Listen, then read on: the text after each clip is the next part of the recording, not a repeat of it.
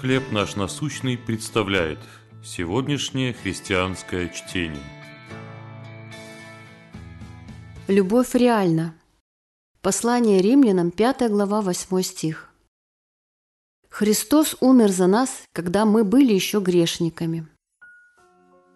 Я чувствовала себя так, словно у меня из-под ног выдернули ковер, рассказывала Джоли. Шок от того, что я узнала, был как физический удар. Джоли обнаружила, что ее жених встречался с другой. Ее предыдущие отношения закончились подобным образом. Поэтому, когда она пришла на занятие по изучению Библии и услышала о Божьей любви, то подумала, не очередной ли это обман? Если я поверю, что Бог меня любит, не придется ли снова плакать? Возможно, у нас, как и у Джоли, были проблемы во взаимоотношениях, из-за которых мы теперь настороженно или даже со страхом относимся к заверениям любви. Может быть, слыша о Божьей любви, мы тоже думаем, где тут ловушка. Но ловушки нет. Бог свою любовь к нам доказывает тем, что Христос умер за нас, когда мы были еще грешниками, говорит Библия.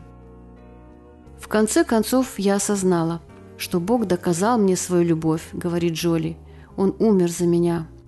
Моя подруга узнала, что поскольку наша греховность разделила нас с Богом, Он отдал своего Сына на смерть ради нас. Благодаря этому наши грехи прощены, и мы можем с уверенностью ожидать вечной жизни с Ним. Если нас посещают сомнения в Божьей любви, вспомним, что Христос сделал для нас на кресте. Он верен – Поэтому мы можем смело положиться на Его обетование. Когда или почему вам было трудно поверить в Божью любовь? Как истина о том, что Иисус умер за вас, может изменить ваши отношения? Господь Иисус, благодарю Тебя за непостижимую любовь, которую Ты показал, когда умер за меня.